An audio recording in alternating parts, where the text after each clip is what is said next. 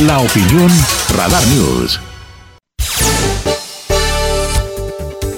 Y bueno, pues en temas de salud, pero ya no de la COVID-19, sino en temas de nutrición, hoy toca la colaboración de mi queridísima Valeria Rubio Márquez, la nutrióloga de cabecera de Radar News, que nos va a platicar de este ideal de la delgadez imposible de alcanzar, que ahora ha penetrado a través de todos los medios de comunicación digital, electrónica, dando una medida aspiracional para hombres y mujeres de cuál es el cuerpo y la delgadez imposible de alcanzar. A Valeria Rubio.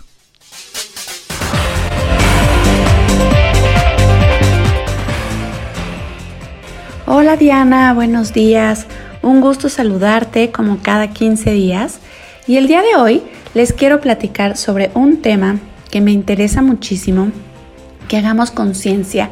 Todos los que están pretendiendo perder peso, están a dieta, hacen ejercicio, si bien el estar delgado es importante o, perder algunos kilos en algunos casos es importante por un tema exclusivamente de salud, creo que vale la pena empezar a reflexionar qué tanto queremos lograr esa delgadez, el estar súper flacos, súper delgados, cómo le hemos dado como sociedad a la delgadez un valor que quizá no tiene. Y esto te lo digo porque en consulta con muchos pacientes que, tengo ahora en línea, pues evidentemente no se han podido pesar y ha funcionado increíble, ha funcionado muy bien el no tener como esta obsesión quizá por estarse subiendo a la báscula, ya que pues lo que dice la báscula no refleja para nada eh, nuestro estado de salud necesariamente como nos los han hecho ver durante mucho tiempo.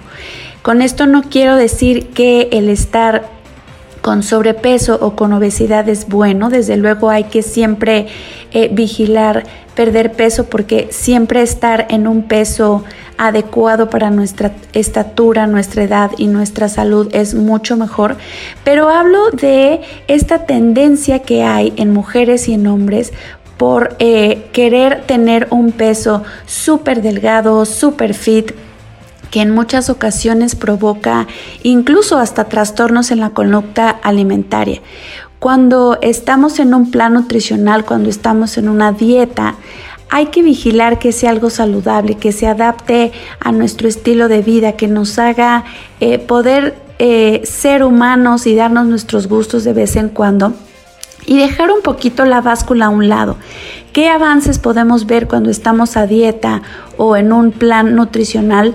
Pues desde luego nos tenemos que sentir más cómodos con nuestro cuerpo, tenemos que eh, tener mejor digestión, ir mejor al baño, quitar la gastritis, quitar la colitis, eh, tener mejor humor, quizá eh, si teníamos dolores de cabeza que se nos hayan quitado y todos estos eh, factores o indicadores nos dicen que estamos haciendo las cosas bien.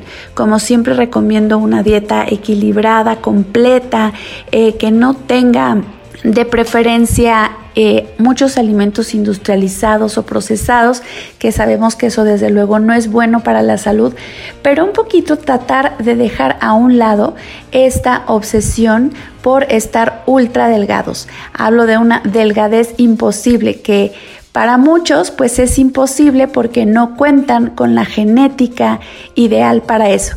Y pues obviamente nos dejamos influir por las redes sociales, en donde vemos muchas chavas y muchos chavos con unos cuerpazos super fit dando consejos. Hay que tener cuidado porque muchas veces esas personas hablan desde una genética privilegiada y desde también un estilo de vida privilegiado que les permite pues estar todo el tiempo comiendo eh, súper controlado, saludable, incluso alimentos que suelen ser caros eh, y difíciles de encontrar y pues pueden estar mucho tiempo en el gimnasio o haciendo ejercicio. Los mortalitos, como yo, por ejemplo, que trabajamos, que tenemos hijos, que tenemos otras ocupaciones, pues no tenemos ese privilegio. Entonces hay que hacer lo que se puede dentro de lo que se tiene, a medida de nuestras posibilidades. Movernos más, comer más verduras, comer más frutas eh, de temporada como decía, quitar los procesados y la comida chatarra y tratar de ser nuestra mejor versión.